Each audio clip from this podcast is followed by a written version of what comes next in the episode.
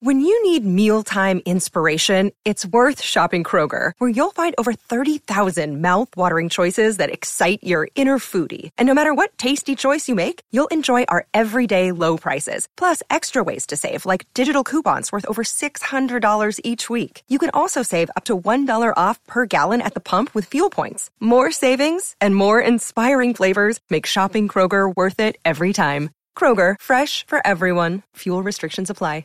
Another day is here, and you're ready for it. What to wear? Check. Breakfast, lunch, and dinner? Check.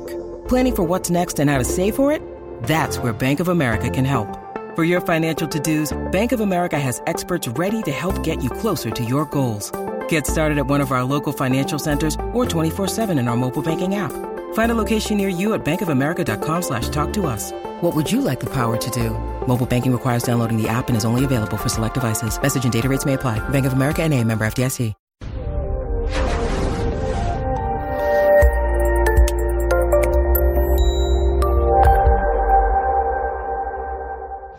This is Counselor Toolbox, bringing you practical tools for recovery from mental health and addiction issues. This episode was pre recorded as part of a live continuing education webinar. CEUs are available on demand for this presentation through our sponsor, All CEUs. Go to allceus.com slash counselor toolbox to register. Now, this is part one of a multi part series. So, you know, we're not going to go over everything that's in that white paper today because if you've started reading the white paper, you'll find that it is pretty intense. When I was making this class, I was going through and um, and highlighting, and finally, I just put my highlighter down because I was highlighting more than I was leaving behind. So there's a lot of information, and we're going to try to cover the first part of it today, and I, we're going to drag this out or spread it out, not drag, um, over the next few weeks so you can get a better idea and really feel like you have a good grasp of what's going on.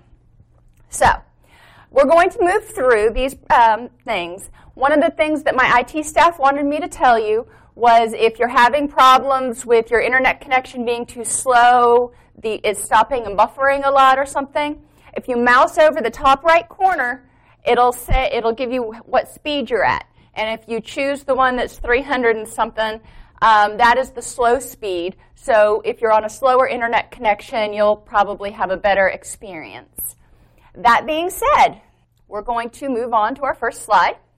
Um, as those of you who've been here before know, what you need to do in order for us to be able to send you the email so you can get CEUs, um, if you choose to do that, you do need to put in your first name and your last name. This does not go out to the general public. This is just for our information. So if you do get CEUs, we can make sure we can show the board that you were here and participating. I'm going to give you a little bit of time to put in your first and last name because once I go to the next screen, you're going to have to go with me. Okay, moving on. Three, two, one. Now you need to put in your email address. Now, the email address, again, is so we can send you an email after this class. And if you choose to purchase the CEUs and sign up, great. If you don't, you know, that's fine too. I'm just really happy to have you here. Now, I am going to move on, but the next poll questions don't come for a while, so you've got plenty of time if you've got one of those long old email addresses to put in. Okay, resources. This presentation is based in part upon a white paper from the National Child Traumatic Stress Network. It's called Traum- Complex Trauma in Children and Adolescents, and it was published in 2003. You can find this online. If you Google it, you can print it out. I highly, highly suggest it if you work with children um, who have complex trauma issues, or if you work with adults in substance abuse treatment or just regular old mental health treatment, a lot of times we find that a lot of our patients do have a trauma history of some sort. Now, whether it's complex trauma or PTSD level, um, that's not necessarily the issue, but this um, paper can give you a lot of good information on what you might look for and what symptoms might be present. Because just because somebody does not meet the clinical definition of PTSD or any of our diagnostic things, um, it doesn't mean that they don't have some of the symptoms. So today we're going to define complex trauma, highlight the cost of complex trauma. You know, we have to kind of create an issue and examine the impact and diagnostic issues of complex trauma. Now, we're not going to get all through the diagnostic issues today. We're just going to start scratching that surface. But we'll give you an idea and an introduction. And again, if you're going to attend next week, we're going to pick up where we leave off today. So you might find that um, printing out that white paper is really helpful. So, what is complex trauma? We talk about PTSD, we talk about generalized anxiety disorder, we talk about acute stress disorder, but complex trauma is not in the DSM. Um, so, what is it? Complex trauma is the combination or the um, outcome when you have a child or youth exposed to traumatic events, and then we look at the short and long term impact of that exposure. Because guess what? The short term impacts that cause changes, they're going to have reverberating impacts over time. So, some of these issues that we're going to see or that we may see in children who are experiencing complex trauma are emotional dysregulation, loss of safety, inability to detect or respond to danger cues, inability to detect or respond to internal cues, so those internal cues that say danger, danger, danger, but also the external cues that go, ooh, I may, may ought to get the heck out of here. And we'll talk about generalization of cues. Um, one of the examples I give, um, uh, a, a person that I grew up with was first generation Italian, wonderful, wonderful man, but he would talk with his hands. Big, big hand movements. Always talking. You'll notice I kind of picked up a lot of that. I have big hand gestures. My IT staff gets on me all the time. They're like, we cannot keep you on camera. Um, but, you know, so my arm goes off the screen. But to me, that's just talking. To someone who grew up in a situation where they witnessed a lot of domestic violence, if they see big hand gestures, what might that mean to them? Danger. Somebody's getting upset. Somebody's getting angry. Somebody's going to get hit. So, generalization of cues from a particular situation or person to the entire world. Whenever I see anybody doing this, um, I cower in fear or get stressed out. Complex trauma is most likely to develop if the danger is unpredictable and uncontrollable. So, unpredictable, you know, we're not going to predict a danger and go, hey, well, some people would. I shouldn't say that. I know a lot of uh, uh, people who might be more inclined to do something because it's dangerous and it's an adrenaline rush. But most of us err on the side of caution.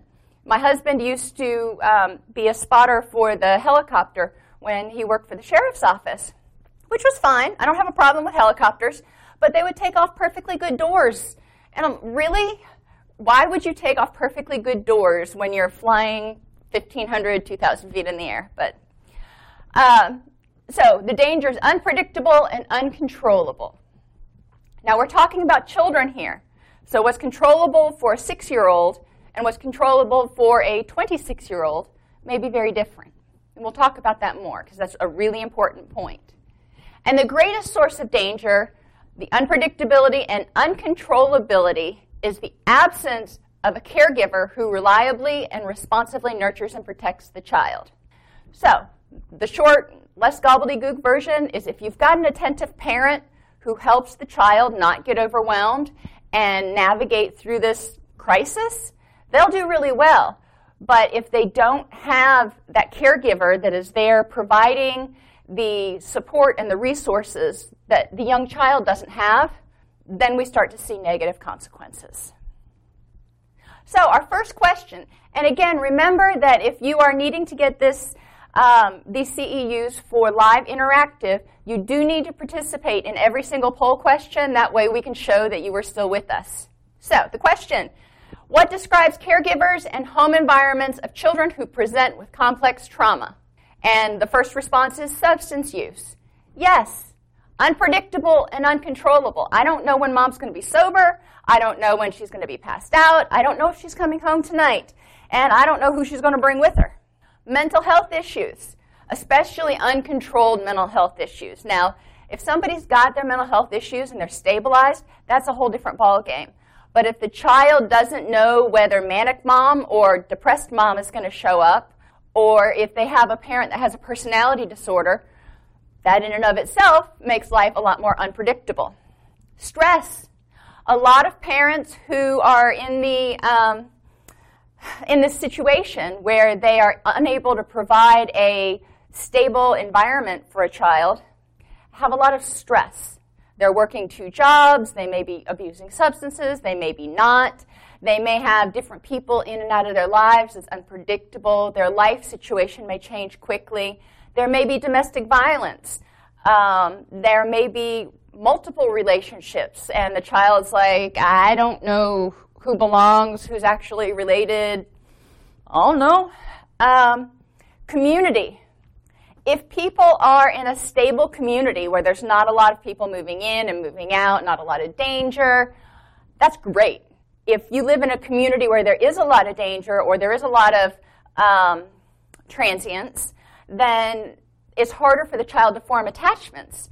And we know from long ago that transient neighborhoods' inability to form good, strong connections um, creates a situation or creates a risk factor for the development of substance abuse later. And sadness. If people are sad, it's hard for them, if they're emotionally overwhelmed themselves, it's hard for them to be able to be there and be present emotionally and physically for the child. Let's see if I covered all the ones that came through. I think I did. You can still continue to respond to this question if you're typing a long answer or you're still trying to think of something. Um, and I'm going to move on to the next one. So, what happens when you have this caregiver who is either emotionally or physically or both absent? In the infancy stage, birth to 18 months, birth to two years, they develop trust versus mistrust. What does that mean? That means when the baby cries, the parent responds. Now, if you're a parent, you know babies have different cries, and generally it means I'm wet, I'm hungry, I'm tired, I'm scared, or I'm uncomfortable. Um, as a parent, you learn to differentiate these, and you learn over time to help the child meet these needs. So when he cries, because he's wet, if you change him, he's like, oh, I got that one right. I figured out how to communicate a need. If he cries because he's wet and you give him a bottle, then the child's confused. They're like, but, uh, no, that's not working for me. And as an infant, you know, they're not able to articulate all that in their brain. They just know that something's still not right. So they're going to continue to cry. A lot of parents will meet a child's um, cries in this stage or demands or whatever you want to call it because the parent doesn't have the ability to differentiate or doesn't take the time or isn't there or whatever, everything's met with a bottle. Just pop a bottle in the mouth, plug it up. Um, what does that teach our children? That teaches them that every single cue they have inside means I'm hungry. But then I eat and I still don't feel any better, so now I feel helpless. This is a crucial part, and for a lot of our patients, adults, adolescents, and children, we may need to go back and say, before you eat, before you drink, before you use. Figure out at least, try to figure out what's going on.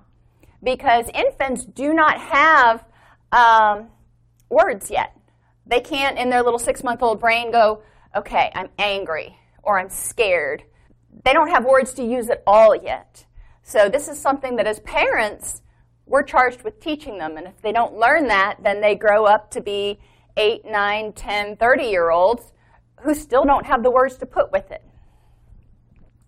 Early childhood is when children develop a sense of personal control over their physical skills and a sense of independence.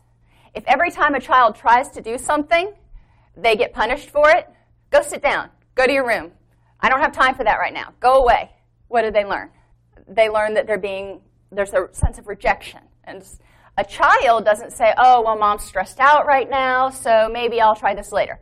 No, a two year old two year old is going to take it personally and go, oh, well, I must not be a very good person because my caregiver doesn't want to spend time with me and I can't do anything right.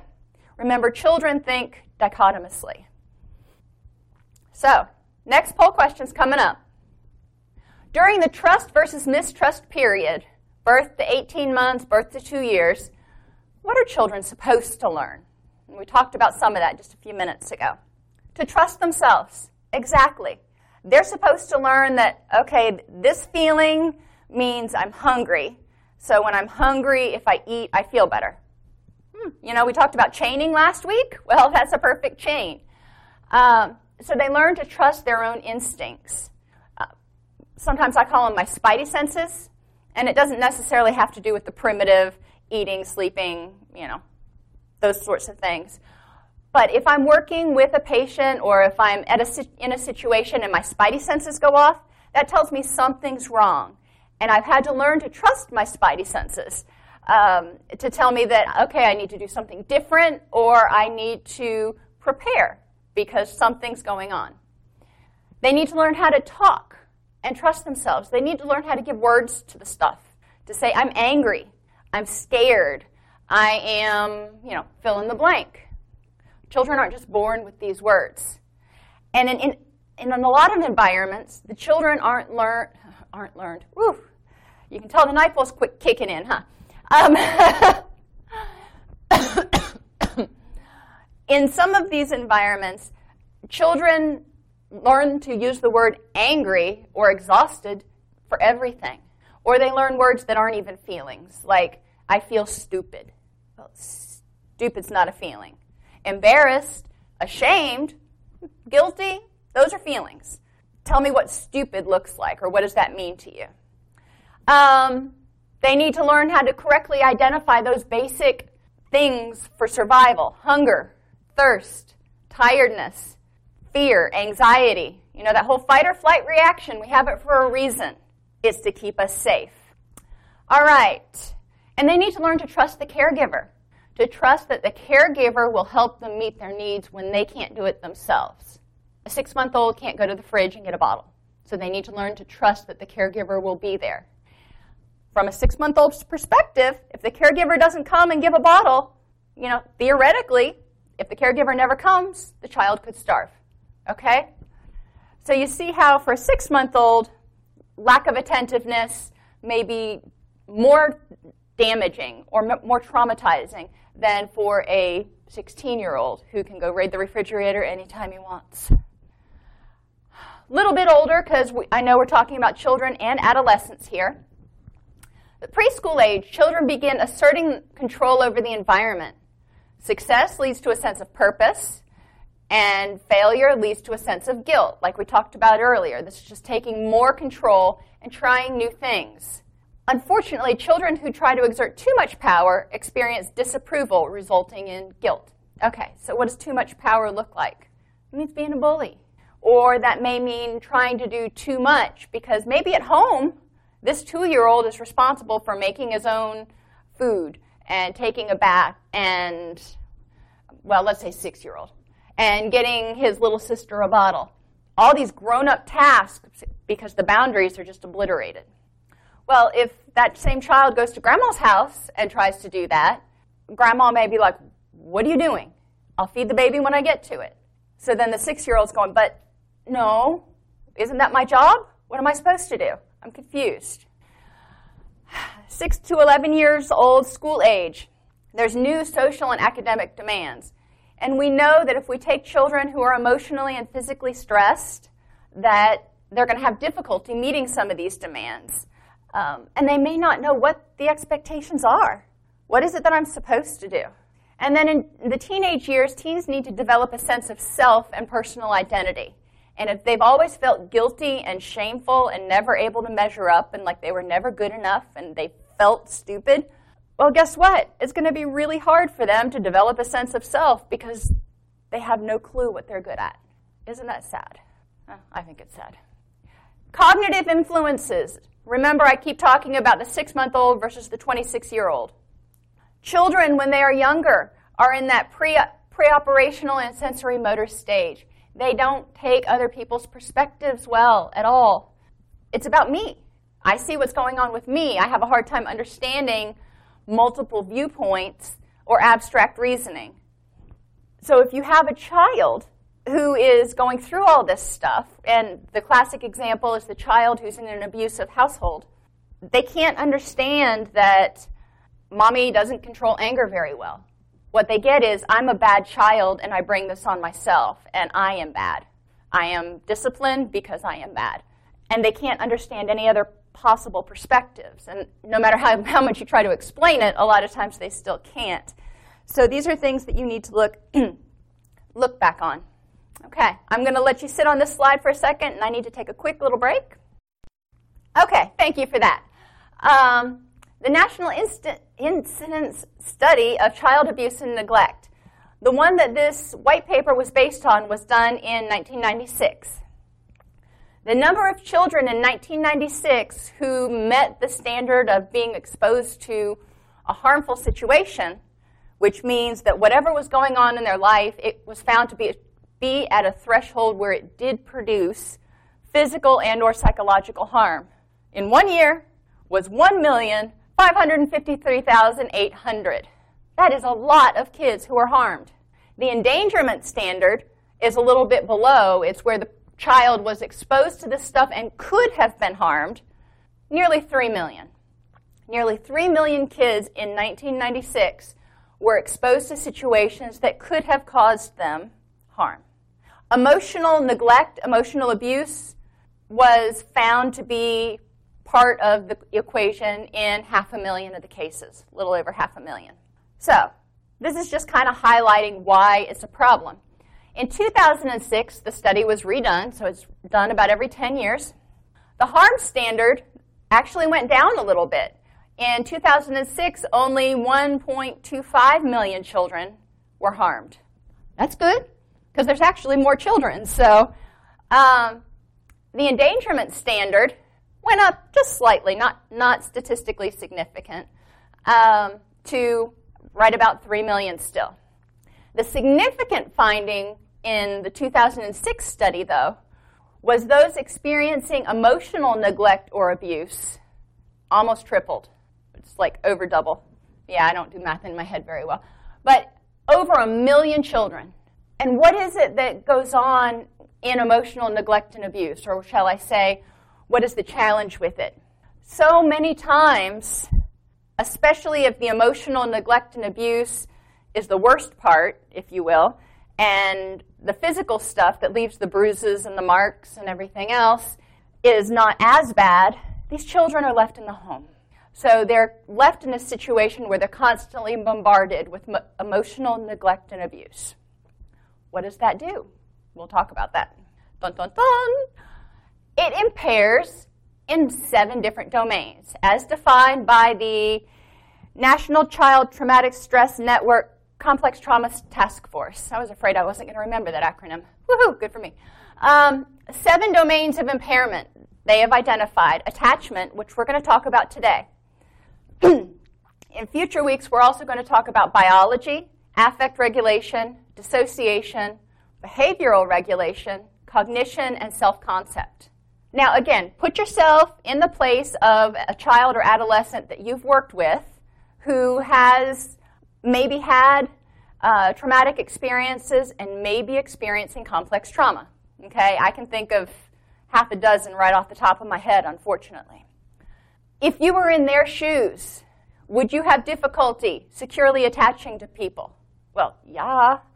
Um, biologically, do those children typically have differences in their biology?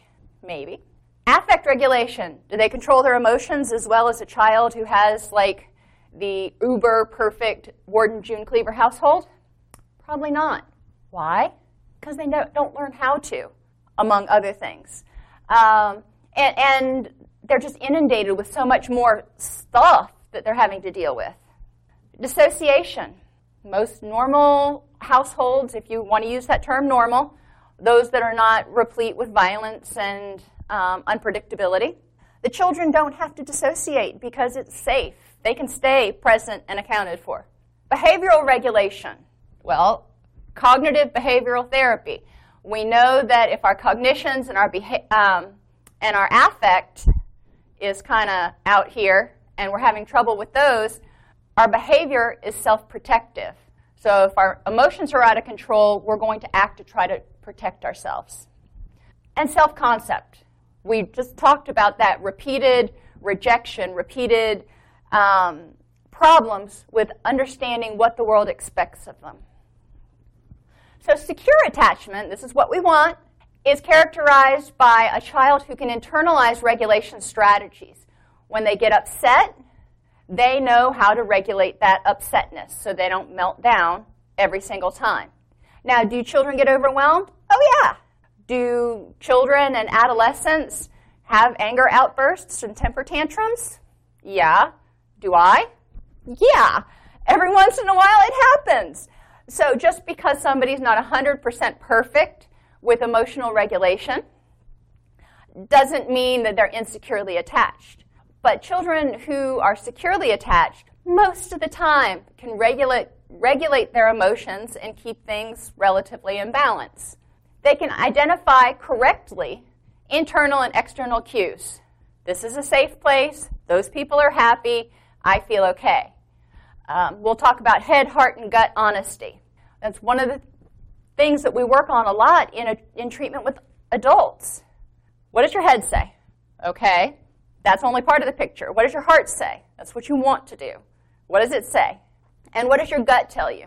Most of the time, the gut is the one that overrides everything and goes, hello, this isn't right. It doesn't feel right in my gut. People who learn to identify internal and external cues can assess all three of those, assimilate them, and make a reasonable choice. Children who grow up in a situation where it's don't talk, don't trust, don't feel, these are all going off in different directions, and they have no idea what to do. They just oftentimes will react in order to make the stimulation stop. And people who are securely attached use support systems in the face of overwhelming experience. Are we meant to go through life all by ourselves? No. We rely on other people. When our coping skills get overwhelmed, you call a friend, you call your mother, you call your father, you do something. You rely on social supports. As I'm sure you learned in Psychology 101, social support is one of the greatest buffers against stress and stress related illnesses. That means you have to have a support system. I mean, it's great if you can talk to your dog. It's great if you've got an awesome relationship with your higher power. But sometimes you also just need another human being who can be there to bounce ideas off of. 80% of maltreated children, now go back, and that's the endangerment category, so we're looking at about 3 million. 80% of those children develop insecure attachments. God help the teachers. Now, wonder half the time when you're walking through the halls of the school, they just have this glazed look over their face like, oh my gosh. They have children who are having difficulty with emotional regulation, with cognition, with behavioral regulation, because they've got some stuff going on with attachment. There's three types of attachment problems. Avoidant. These children reject caregiving uh, or uh, avoid interaction with adults. It often comes from rejecting caregiving. So the parent going, you are just too much trouble, go cry it out. Um, I remember when I supervised a mother baby unit, the, one of the worst things, evidently, that I ever asked them to do or told them they had to do was play with their children. And it befuddled me. They wanted to put the child in the swing in front of Barney or Elmo for eight hours a day. Feed them, change them, put them back in front of the TV for the rest of the day until it was time to go to bed. And I just couldn't understand this. Um, and, and what I came to learn was the parent wasn't able to identify their own internal states and was completely overwhelmed all the time. So they were unable to deal with the child, which again, the child can't say, oh, mom's stressed out, you know, maybe I don't need a bottle right now. The child internalizes that as rejection. Mommy doesn't want to hold me. I'm not getting any comfort. You can go back to the old Bowlby experiments with the, uh, with the monkeys if you want to really look at the initial attachment studies. But we found that children who aren't attended to, children who aren't held, children who aren't um, helped, develop problems trusting themselves and others later. They learn to disregard others. What can you do for me? And distrust themselves and others. I don't know who I can trust. Ambivalent children, their parents alternate between validation and invalidation, detachment and enmeshment. And I put in here borderline esque, and it's not in the best practice or the white paper, but it's the best way I know how to describe it. um, to people who work with parents who have this sort of turn on a dime, don't know whether Jekyll or Hyde is going to show up situation going on. And it's not that they want to. Again, the parents are often emotionally encumbered themselves. And sometimes they can be there for the child, or sometimes they sober up for a while and they're there, and then life hits them in the face and they use again and they're gone. So you have that I'm going to be there, I'm going to be the best parent, and they're enmeshed. The addiction kicks back in and they're gone. Children become hypersensitive to cues and overgeneralize. When mom starts getting edgy, that means she's going to be irritable and rejecting. So those cues that mom sends out when she's edgy, whenever the child sees them in anyone else, they're like, ooh, better back off. Six month olds, 18 month olds, three year olds, you can watch the child almost change when they begin to perceive something that's dangerous or anxiety provoking. They're hypersensitive to those cues. And children may disconnect to protect. I'm going to back off because I can't control you. You outweigh me. You're older than me. You're louder than me. Well, not necessarily. But they disconnect because it's not safe to be connected with that person who is so unpredictable. And disorganized. Well, disorganized kind of says it all. There's a lack of co regulation. The mother or father or caregiver, and I'm a mother, so I use mother a lot more than father. It's not a gender thing, it's just because I'm a mom. um, if the parent does not effectively teach the child how to calm down, then things will become very disorganized for the child. If you've been a mother or a babysitter or whatever, and you've ever had an infant with you, you probably have experienced the fact that when you get upset, when you are edgy, the infant tends to be more irritable. When you hold them and your heart rate is slower, their heart rate slows down. When your breathing is slower, their breathing slows down. There's that co regulation. So if the infant is upset and a calming caregiver brings them in, protects them, and also has that calming influence, then the child will learn how to de escalate themselves. When they don't learn to do this, their behavior may become erratic. Why? Is that sort of, okay, I need to make this stop. I don't know what's going to make it stop, so, well, let me try being clingy. All right, that didn't work. Let me try being dismissive. Fine, I don't need you. Maybe she'll come after me. Okay, that didn't work. Let me try being aggressive. Hello, bang, bang, bang. Um, you're not paying attention to me, and something is terribly wrong. I'm too young to have the words to tell you what's going on, but I am unable to calm myself down. So I am going to try everything in my arsenal to get your attention so you can help me calm down and figure out what in the world is going on. Now, if this continues into adolescence, a lot of times we see extreme behavior that's very rigid. Um, it's either helplessness or coer- coercive control. Doesn't often go back and forth between the two unless you're going more towards personality disorders. But the person tends to be very, very helpless they learned over time that there's nothing they can do. They might as well just let life happen to them. Or they become very aggressive, trying to control the situation, angry, pushing people away. Whatever it takes to be safe. Have I said that enough this time, this presentation? It all goes back to primitive safety and protecting themselves. So, give me some other examples of why children would want to alternate, or would alternate, it's not that they want to, between being clingy, dismissive, and aggressive. They get the same response, the same responses get different, unpredictable results. So one day when I'm clingy, I get told to go to my room. The next day when I'm clingy, I get a hug. Well, I'm really trying for the hug and it's really worth the effort, so I'm going to try being clingy and see if I can get that hug. This reactive attachment disorder um, definitely is what we're talking about when we're looking at complex trauma. And if we get there today, I don't know if we will, um, reactive attachment disorder is one of the most common diagnoses you see in children with complex trauma, along with generalized anxiety, ADHD. They don't feel secure. So they're doing whatever they can to try to make sense and get control of their environment. And they may be testing which gets me love and attention. If I do this, does it work today? Well, it worked last week. Doesn't work today. Let me try to do this. It's hard to get into the mind of a three year old. But if you can get into the mind of a three year old and put yourself in that child's position and go, what does a three year old want? What does a three year old need? Then it's easier, a little bit, to try to understand the meaning or the motivation behind the behaviors. They can't regulate their emotions, so they react differently to different feelings.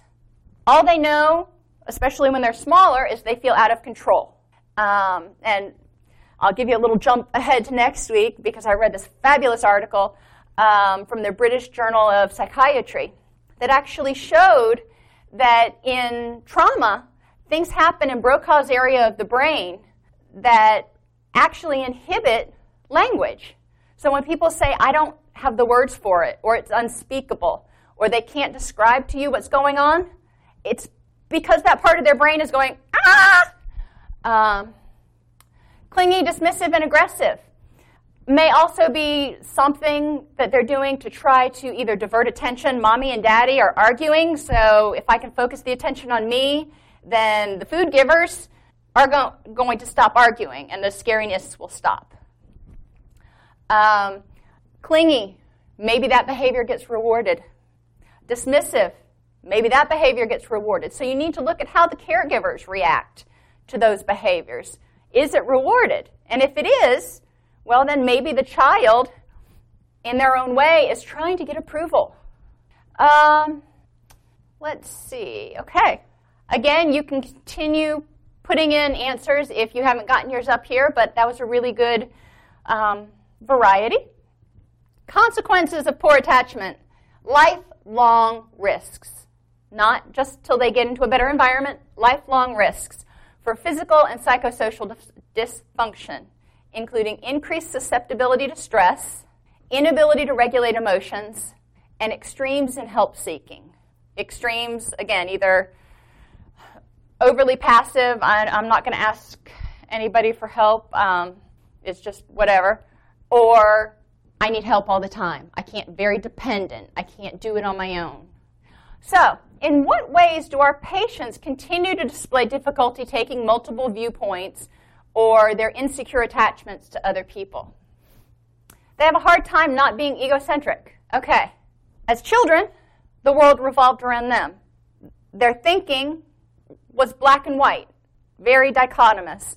And so sometimes they may have a hard time if they were never taught to look at multiple viewpoints or if they failed to develop their cogn- cognitive skills to that stage, they may have a hard time understanding that your spouse comes home and is in a crappy mood because traffic was bad. And guess what? It has nothing to do with you. Um, manipulation. A lot of children who grow up in environments that are not healthy, that are traumatic, still are involved with that family. And there may still be a lot of manipulation and dysfunction going on. So their family of origin may continue to teach them that it's not safe to trust people. Don't trust others' emotions, can't decide if they caused it. Again, that lack of emotional boundary. You're angry, so it must be because of something I did. No, not so much. Everybody has a choice, and my patients hear me say this over and over again. You can't make anybody feel any particular way. They choose that. So while we have a guttural reaction, somebody may get angry, but then they can choose whether to hold on to that anger and nurture it. They can choose whether to take it personally and feel guilty or whatever. But having people recognize that they're responsible for their own emotions and figuring out what to do with it and how they want to use their energy. Um, and they may not have any empathy. They may not have, may not have experienced any empathy when they were growing up. They may not know how to express empathy. Um, as adults, if we see our, our patients having complete temper tantrums and meltdowns when they don't get their own way, or feeling extremely entitled, they're going to get what they want when they want it, and it's all on their agenda. That tells me that there's something somewhere that went a little wrong. They're either protecting themselves because they're scared of something or they're angry So I want to look at what this big bluster of entitlement is about. It's hard to trust that others' feelings are genuine. Well, yeah. It's hard to trust anyway because I don't know what I'm feeling if I've experienced complex trauma. So how good am I going how good am I going to be at reading other people's feelings? From a child's point of view, this makes the whole world really really scary and confusing. And they can't trust themselves, they can't trust anybody else, they can't figure out how to interpret stuff. So we keep coming back to this trust thing, this trust thing. So we're going to talk about some symptoms and interventions, and I don't think we're going to get to the end of the PowerPoint today where we talk about those diagnoses. We'll pick, pick up there next week. But poor attachment, symptoms and interventions. Children are uncertain about the reliability and predictability of the world. They wake up in the morning and, you know, most kids wake up and they're like, okay, it's school day, we have this routine, we do this, and people are going to behave this way, and I can kind of predict it. And somebody will throw a curveball in once in a while, but it's occasionally. It's occasionally. That's fine. In children with complex trauma, they wake up in the morning and they're like, oh God, what am I in for today? So, there's uncertainty about anything. The first thing is to help these people, children or adolescents, learn effective vocabulary. I'm stupid, I'm lazy, I'm fat. Those aren't feeling words. Tell me what those mean to you. Let's try to figure out other words to use. And I happen to like it, and I'm not a big one for journals and that sort of thing. But that little poster that you can find that has all the different faces with all the different emotional expressions. I love that. Because you can look at it and you go, yeah, that's how I feel. I feel like that guy with the real squiggly mouth that feels. Um, okay, so give people visual tools and help them u- learn to use their vocabulary that helps them express how they feel and what's going on inside them. Again, in treatment, we do grounding exercises every day. How do you feel emotionally, physically, spiritually, socially? That may be a little bit too abstract for um, young adolescents and children, but you can talk about emotions. You can talk about how you feel. Do you feel crummy? Do you feel tired? Physically and emotionally are two of the easiest ones to get at. Have them practice mindfulness. I talked about it earlier head, heart, and gut. So if the kid says, I don't know how I feel, say, okay, tell me what's going on inside your head. What are you thinking about? Tell me what's going on inside your heart. Is, does it hurt today? Or is your heart happy? And what about your gut? One of the things that gave me my first clue to the fact that uh, my son had ADHD was the fact that he was really struggling in school. And he would come home and he'd say, Mommy, I don't want to go to school tomorrow because I have carnitors in my tummy. Oh my gosh, that broke my heart. You know, because I spent like most of my life in school. Um, so we talked about what, why carnitors were in his tummy and what made those carnitors get upset. And long story short, he was so afraid of misbehaving and going to a yellow or a red on the stoplight of behavior that he couldn't focus on his schoolwork. And his ADD, he had, he had to use all of his energy to keep from being impulsive or talking over someone or, or acting a little crazy. Um, so that helped me understand. I said, okay, that gives me something to work with. They may not use the same vocabulary, but they can give you an understanding of what's going on. And then have the person, if they're old enough, not with a four year old necessarily, but have them examine the validity of what's going on. If they're feeling really scared and anxious, let's figure out what that's about. And then let's figure out whether that's really something to be scared and anxious about. And for some children, it is. I mean, a lot of their fears are very valid. It is hard to be an adolescent. But there are also some things that they may be overgeneralized. And Sally walked down the hall today and she didn't say hi when she walked past, so she's must be mad at me and my world is going to end. Um, well, maybe Sally just got an F on her test. There could be other reasons. So, again, helping the child look for other explanations for things that are making them anxious or angry, or if anger or fear is a reasonable response to their thoughts, how do you deal with it? Once they identify the emotion and are able to put words with it, then how do they deal with it? And talk about concrete strategies. Problems with boundaries. They'll have to learn about emotional, social, and physical boundaries. Emotional is probably some of the easiest with helping people realize that they feel how they feel, and that's okay. Just because everybody else in the room's happy doesn't mean they have to be happy. I would like them to be, but if that's not how they feel, then let's talk about why. Just because everybody else in the room is stressed out doesn't mean they have to be. Um, and it also doesn't mean, especially for children, that they're responsible for making the stress go away from everybody else. If you've worked in substance abuse, you probably have had patients who um, grew up as children taking care of their parent. I remember one of my patients talking about being eight years old and tucking his mom in on the sofa because she would drink herself into a stupor every night and black out. And he would tuck her in and turn off the TV and put himself to bed. Um, so, helping children learn what they are responsible for, that whole serenity prayer, what they can and cannot control, social boundaries. How much is too much? Some of our patients will just, they'll meet somebody and they'll be like, oh, I want you to be my best friend right now. So it's all of a sudden all or nothing, and they overwhelm the person with way too much information. So, talking about what's appropriate self disclosure and what's appropriate to expect in a relationship. You don't just meet somebody and trust them implicitly from the get go, I hope, and, and talk about different experiences. And physical boundaries, you know, that's, that's pretty concrete it's okay to say, I'm not a huggy person. Um, or please don't touch me on the shoulder, or whatever it is. Help them learn how to identify their boundaries and assert their boundaries correctly in a way that won't help them, in a way that won't encourage rejection. Examine their current relationships. Let's look at this relationship and see if it has good boundaries. Are you allowed to feel your feelings when you're in the presence of this person? Are you allowed to be angry and that person won't completely lose their mind?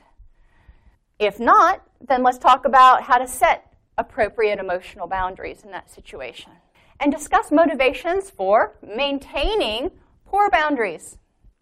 Why is it that you feel you have to fix everybody? Why is it that you feel guilty for being happy?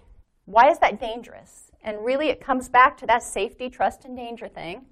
If you go back to when they were younger, it wasn't safe to have their own feelings. It wasn't safe to trust their own feelings.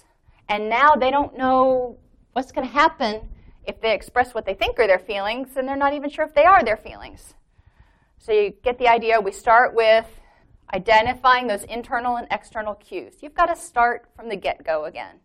You may speed through it, some of the, some of the parts really quickly but figure out what went wrong in the programming from birth until now. Interpersonal difficulties with trust, communication, and attachment. Model those, not the difficulties, but appropriate trust, communication, and attachment. So, one of the greatest things about therapy is it gives people a chance to start a relationship, appropriately develop the relationship. I don't know about you, but I have days when I go into the office and it's not bad enough where I needed to call out, but I'm kind of in a funk, you know?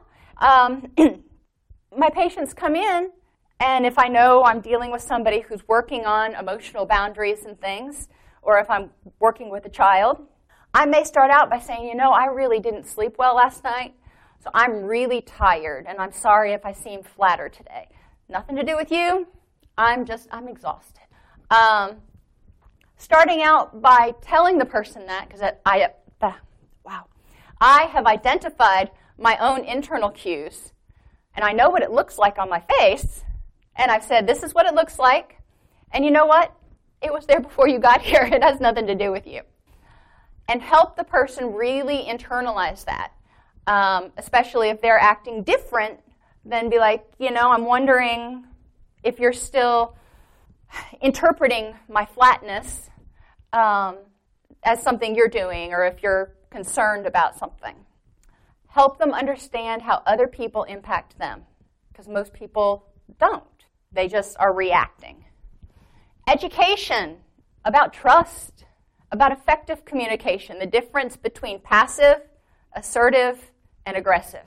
Verbally aggressive, physically aggressive, it doesn't matter. Let's look at aggressive.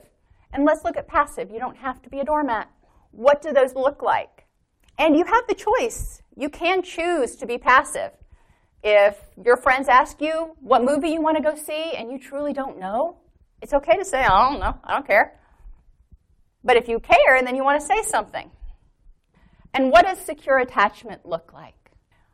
That's the one you'll spend the most time on because it's hard to learn to trust someone and to forgive and all those things that go along with human relationships. And help them take perspectives. Um, my son's preschool teacher did an excellent job. Um, at preschool level, something would happen, and she would pull the children aside and separate them and say, okay, little Johnny, how do you think it made Sally feel when that happened? Or how would you feel if Sally did that to you? Very simple, but it helps the child start learning how to take perspectives. As adults, we may still have to do that, not in the same tone, but ask your patient, you know, what do you think was going on in John's head when you said that to him? Um, is there anything else that might be going on that might be causing John to act that way? One of my favorites when, when clients are holding themselves to this standard that's way up here of perfection, and setting themselves up for failure, of course, because none of us are perfect. I say, now, if you would take some time and think about it, if your child did not live up to that standard, how would you feel about him or her? Would you um, reject him or her for that? and usually the patient looks at me and goes, No, that would be ridiculous. I'm like, Oh, really?